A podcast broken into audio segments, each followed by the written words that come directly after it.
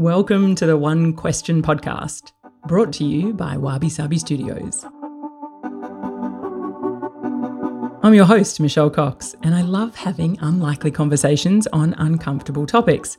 It's a huge passion of mine, so much so that I wrote a few books a while back that challenge people's notion on living a life more unconventionally. This entire podcast stems around one question. If there was one topic you wish society would talk more about, what would it be? So many women go back to work part time and then they get lumped with doing all these jobs that they don't really want to do and that actually they could outsource if you know society didn't say you know that's not an acceptable thing to outsource. Mia Northrop and Dinah Rowe Roberts first met at high school in Melbourne. They studied together at university and remained fast friends through marriages, dynamic corporate careers in London, Dubai, New York, and Vancouver, and then even survived the arrival of children. Their combined experience in senior strategy, commercial, digital, and customer experience roles did nothing to prevent the onslaught of life admin, which became their passion to solve. Today, Dinah and Mia coach, write, speak, and facilitate workshops around life admin, and together they host the podcast Life Admin Life Hacks. They recently released a book, of course, called Life Admin Hacks, where Mia and Dinah have marshalled their professional expertise in innovation, finance, design thinking, and operations to research best practices, trial the tech, and craft that, you know, make the most efficient processes to optimize their own life admin. The result? No more overwhelm, way more spare time, and thousands of dollars saved. Please enjoy this wonderfully practical conversation about a topic many need to shift their perception on. Mia and Diana, it is awesome to have you on the show today. Welcome. Thanks for having us, Michelle. So, if there is one thing that you wish society would talk more about, what would it be? Letting go of the idea that you need to do it all yourself. Oh, I love that idea. so, why is this an area that you're both so passionate about? Well, one of the most controversial topics that we've talked about in our community when talking about life admin is the idea of outsourcing some of those personal and household administrative tasks. It triggers people, it triggers people's money stories, it triggers people's ideas and values about what money is actually for and what it should be spent on. Lots of shoulds come out.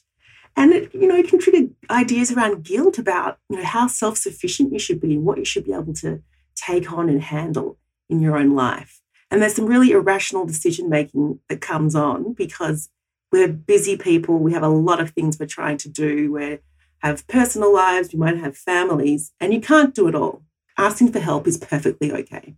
So, where do you think that stems from then? Is that an element where we've grown up that our mothers were efficient and, you know, we were told that we needed to kind of do certain things to be a certain way, whether that's a good partner or a good wife or a good mother? Where, where do you think that kind of irrationality, as you say, that irrational thinking comes from uh, fundamentally? Well, I do think a lot of it is that history of how you grew up and the, you know, the values perhaps that your parents had that, you know, they might be you know, from a, such a long time ago, from a different era, and your your thoughts around letting go of some of these things and getting help have really, you know, things have moved on, and you really need to adjust your thinking for the way you're living your life now and what's important for you and your family and how you want to spend your time and your money. Yeah, it's a, it's a really good point, Dinah. How, how do you think that people should approach it? Because I think that's the hard thing, right? You know, people listening might be in the absolute thick of this and going, yeah, that's great. That's really easy to say, especially, you know, in the current times when people are in lockdown still with some of their families and, you know, the kids are supposed to be going back to school this week and all those sort of elements. What are some sort of, you know, easy things that people could potentially start with to sort of put these wheels in motion? It's a good question because it is tricky. And in our book, we actually have a decision tree because there are lots of factors to take into account. I think one of them, first and foremost, is actually getting close to your money and understanding how much surplus you have. Like, where are your expenses going? Where are you spending intentionally and where are you kind of frittering stuff away? So you can understand, okay, I actually do have some spare money that I could apply to things that I either don't want to do or that I don't know how to do or that I just really, really, really do not want to do. So that's the first step because people can say, oh, that feels expensive. And you might decide when you actually look at your income and expenses that I actually can afford that. It might mean fewer shoes, but I can afford to, you know, get someone to do the gutters or bake that crazy cake that my child has requested for their birthday. And I think as part of that, you can also think about can I actually work a little bit more at paid work to pay someone to do something I'm not good at? And that's certainly a decision I have made is in the past I went through stages of working part-time because I, you know, needed the time to do the housework and the life admin and all those sorts of things. But logically, it's actually way better for me to work full-time and pay professionals to do those things that I'm not very good at and that I don't want to do. I'd actually much rather be more fulfilled in my employment. And I think a lot of women fall into that trap. So many women go back to work part time and then they get lumped with doing all these jobs that they don't really want to do. And then actually they could outsource if you know society didn't say you know that's not an acceptable thing to outsource. Yeah so let's dig into that. There's, i mean you've covered a couple of things there i think are interesting. And Dinah that point at the end i think is really relevant because i remind my husband of that often where he's like potentially he's like i want to do this job or whatever. And i'm like it's just taking you seven hours to do something that if we got someone in that's an expert would probably take half an hour. And actually i look at it as a i always put my time into a money sense you know doing consultancy or you know high level kind of management jobs.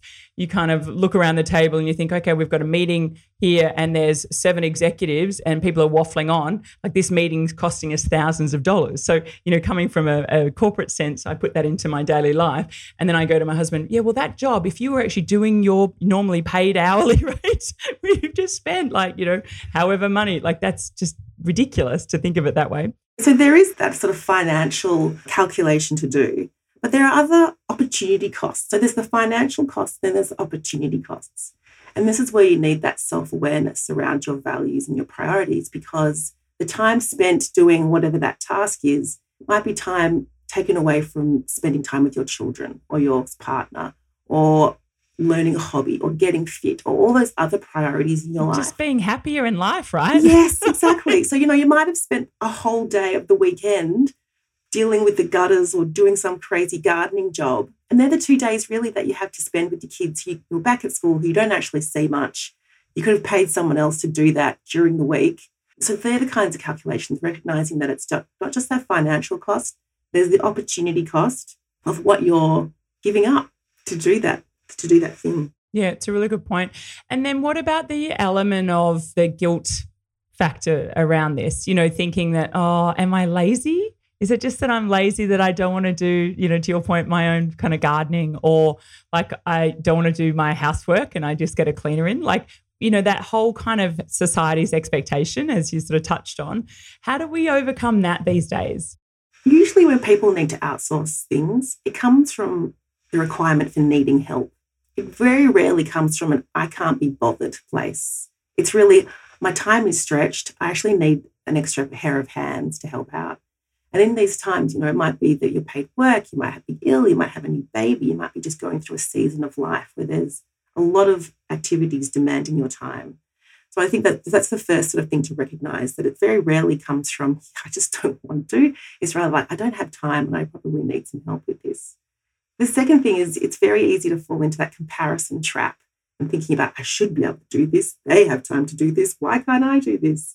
But everybody has different priorities They've got different skills. They've got different resources. Do you have a shed that's full of the equipment that you need to do the task? Or would you have to go to Bunnings and actually buy more kit and learn how to do it and watch YouTube videos? You know, so avoiding that comparison of what you should be able to do or should be able to take on, it's tricky, but it's essential because we really are bringing different factors that you won't even know about. People bring different factors to the equation. Mm. I think it's a good point. And I remember seeing a couple of mates that have, you know, multiple children and big company, you know, running big jobs. And and I always used to wonder, I was like, God, I don't have I had stepchildren, but I didn't have young kids. And I'm like, I'm struggling. I don't know how the hell they do it, you know? And and then I find out, oh no, we've got we haven't got one nanny, we've got two nannies. And I'm like, wow, that's awesome. Like I just kind of wish I knew to your point about, you know, that comparison. Cause you know, you start to think, well, how can they keep their shit together and always look amazing and immaculate? And I look disheveled and, you know, and I am not even dealing with that sort of stuff. So I think the more we talk about this and share, you know, the way that we are getting help and that I guess normalizing it, right? It's got to be better for everyone. And I think it comes back to that whole thing of people don't want to feel privileged or you know that kind of thing. And there isn't any shame in that. You know if if you've got the resources and you decide to allocate your resources in that way because that's what works for you your season of life your family your values then go for it. You know, everyone's different, as we said before. Yeah, and it's one thing having a comparison from your mates, but what about like your in laws, things like, or your mother?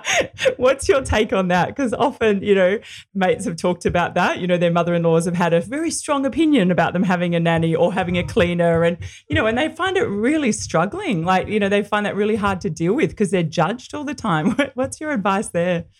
I'm laughing because my mum said the other day that she gets her sheets ironed I admit I was like, you what? I barely iron anything at the best of times, let alone my sheets that no one's going to see. But she's decided that's important for her. She wants crisp sheets. She doesn't want to iron them. She's paying someone to iron them. And part of me was horrified. And then about three seconds later, I was like, oh, good on you. If that's what you want to spend your money on, more power to you, mum. And I'm thinking, my inheritance is being spent on freaking sheets being ironed. but, you know, so much judgment in that, you know, that little dialogue that went through my head. It's your money, you can spend it on what you want. Yeah, but I can definitely relate, Michelle. And, you know, I think for a very long time, my mum gave me such a hard time that I wouldn't iron my husband's shirts. And I know it's just seems ridiculous to, you know, now to even have that conversation. And for her, it's the history of how she was brought up and what she did and how much she worked and how they divided household labor in a different time, in a completely different situation. And so I've had the chance to kind of take her through the journey and say, you know, this is how it is in our family, and these are how we divide things up. And actually, she's now come on the journey, and it's taken her a while to really recognize that things have changed and that I am not going to be the sort of wife and mother that she was. And we live in a completely different era and it's, it's about taking the time to you know take these older generation often on that journey and and let them understand why it is that you've changed things up. And often they will get there but you can't expect them to just recognize it immediately because that's not how they lived their lives.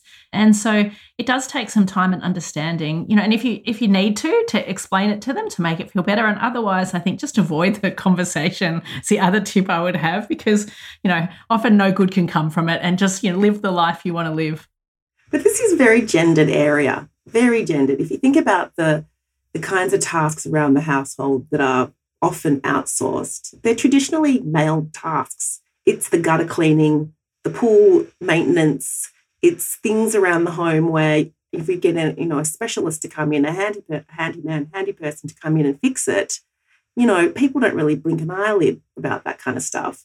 But for traditional female tasks, like if you had someone, if you were paying, you know, going getting bulk meals cooked, or getting a birthday cake made, or getting someone to do organize photos or whatever it might be, that's traditionally been a more female task. That's when the eyebrows start getting raised. And I think that sort of reflects how women value their time.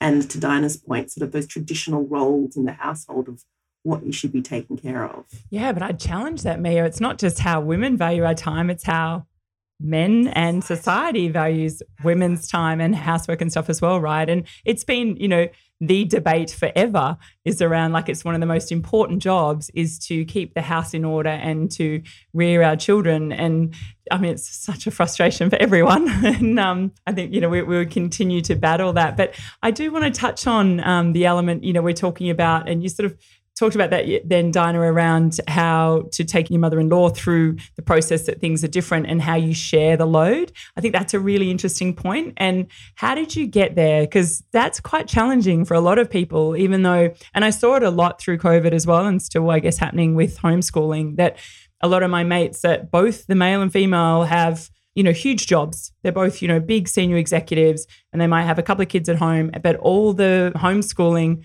invariably fell on my girlfriends. You know, they were like not coping with it and still having to do their jobs as well as the homeschooling. And the males were like, yeah, well, you know, you can do it better. I can't cope with it. So I'll just leave it to you. And I was like, no, how are we letting this happen? So, what's your kind of take on that stuff? And how do we do this better? Yeah, well, it's been a big journey for me personally. And it's really the main reason this whole project, our whole life admin hacks and our podcast and our book came about was because I was doing everything, you know, and before we had kids, it was kind of okay. You know, I'm probably naturally a little bit more organized than my husband. And so I was over functioning in our relationship. You know, Mia's got this book that she loves, this Harriet Lerner book about the dance of anger, where she talks about over functioning and under functioning in relationships. And when it came to all of that life admin in our household, I just over functioned. So I just stepped in, took charge, took control. And my husband quite happily kind of stepped back, under functioned, and just let it all sort of happen for him. And then, you know, you have two children, you try and go back to work and you try and do it all. And, you know, I got to burnout. I just couldn't handle it all. It was just too much. The mental load of not only all the life admin we had before we had kids, but you add all of that life admin of two children, you know, it's out of control. And so, one of the big realizations I had to have was, you know, yes, I had to set up the system so that we could better share the load. So my husband and I really needed to invest in these foundational life admin systems like a shared digital calendar, a shared email address, sharing passwords, all those things so that we could share the information. But I also had to learn to not rescue him anymore and to say, you know what, we've divided things up. We have our weekly meeting where we're agreeing who's doing what. And if he doesn't do it, I just have to let the natural consequences play out. And that's really hard for someone like me who's super conscientious. And I have to let it happen that if he's in charge of making the kids' lunches or filling in the excursion permission slip and he doesn't do it, that the kids don't get to go on that school excursion and they have to sit at school. And you have to let some of those things happen so that the natural consequences play out because otherwise, you know, things will never change. I do love those Harriet Lerner books. She's got the dance of anger, the dance of connection. If there are entrenched patterns in your relationship where this kind of thing happens, she provides really great exercises to help you remap those dances, reset those patterns, and, and having really strong boundaries, as Dinah's saying. Like you set that boundary and you maintain it. You, you, you don't rush in there. You don't play into that old dynamic but you say okay this is this is the problem this is a solution. This is as far as i'm willing to contribute. And the other person has to fill that void. And it can be hard to watch. It can be hard to sit back and let go. I think it's a really good point, and the failure point as well that you just talked about about you know the kids sitting there, the devastation that dad stuffed up. Like it's actually a good lesson for them all to learn. A question I've got is if people in the thick of this, how do they kind of crawl their way out? Because if you've been in a marriage for 20 years and you've always done stuff, like you're not going to be able to change overnight because neither's going to cope with that. Like, what's your advice to get people to kind of do the steps to say, you know, and maybe there's something, is it something that's really pisses you off, like massively that you have to start with? Or is it just suggest starting with the little things? Or how do you navigate that? I'm going to give you a few things. Mia will probably chip in as well. So, the first thing is you have to talk to one another a lot. And I recommend scheduling a regular time every week where you're going to talk about some of this stuff.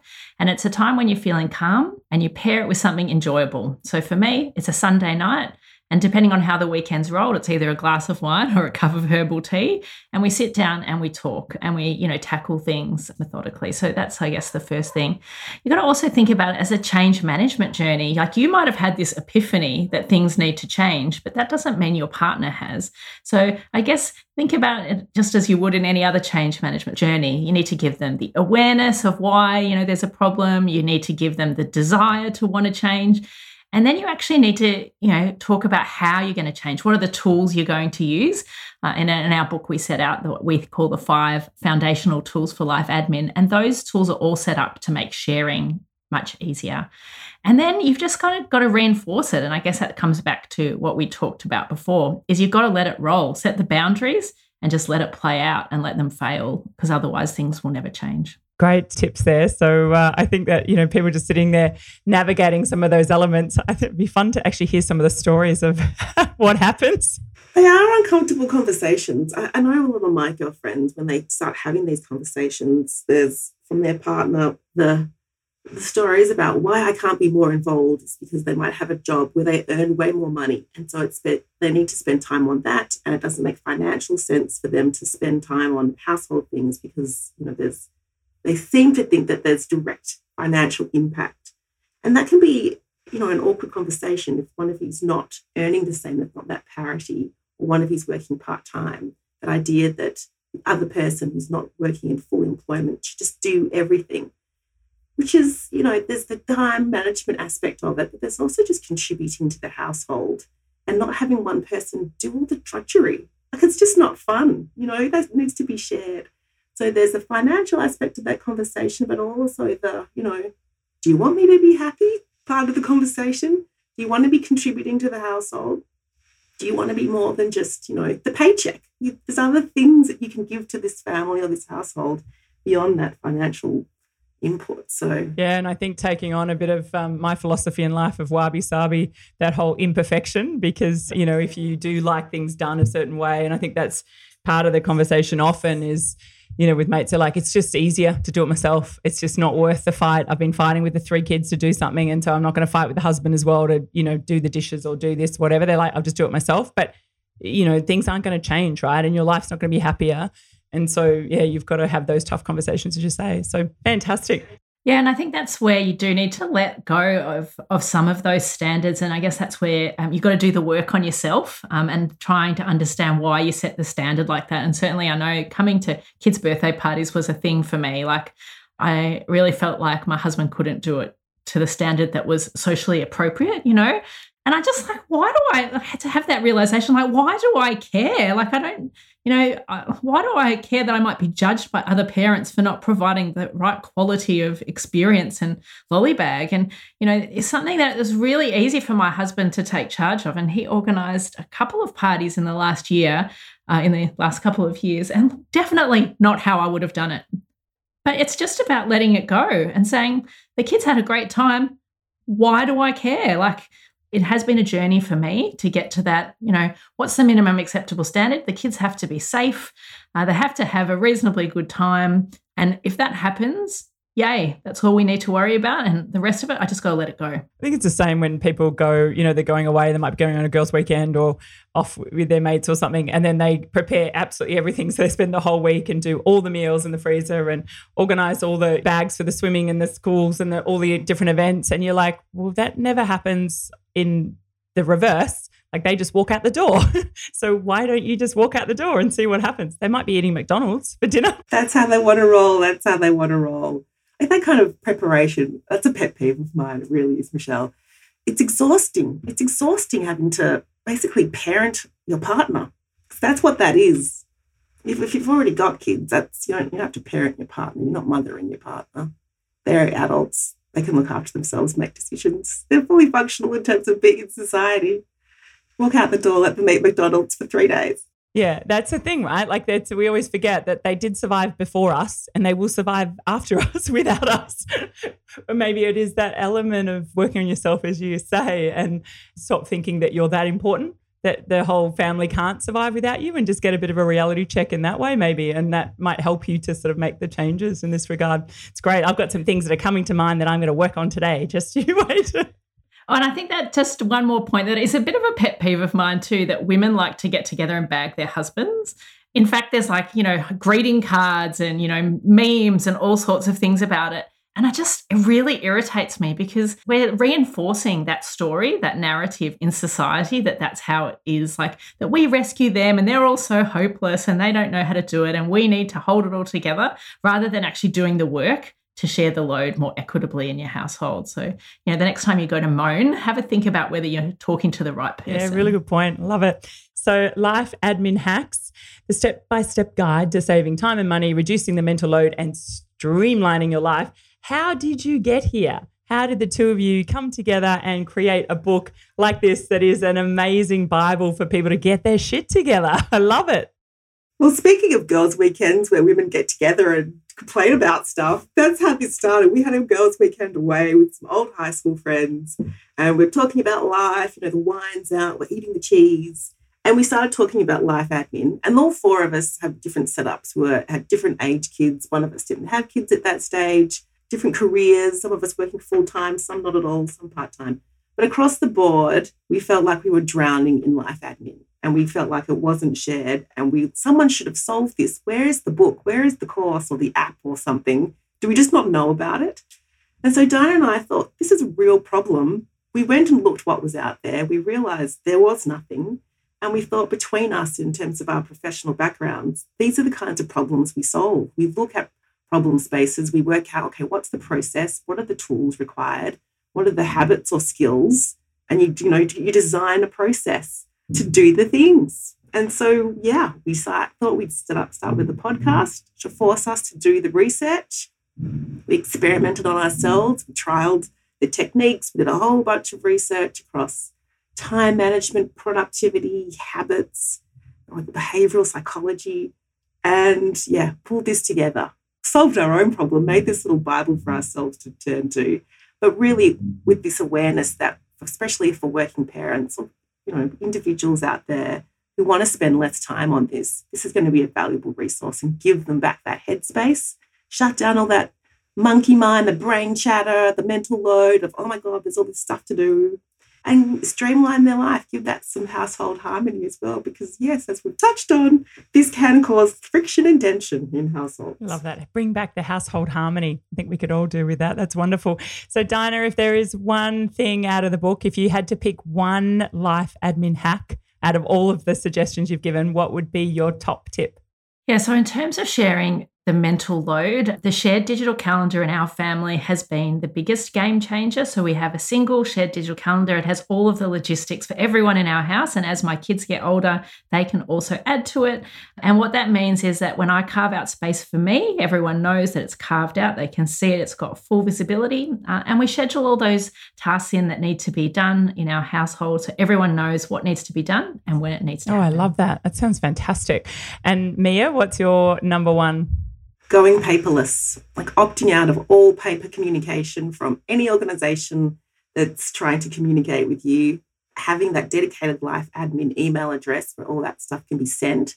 And it just helps streamline the filing. It pushes it all into one handy little area that you can dip into in, in an hour of power each week.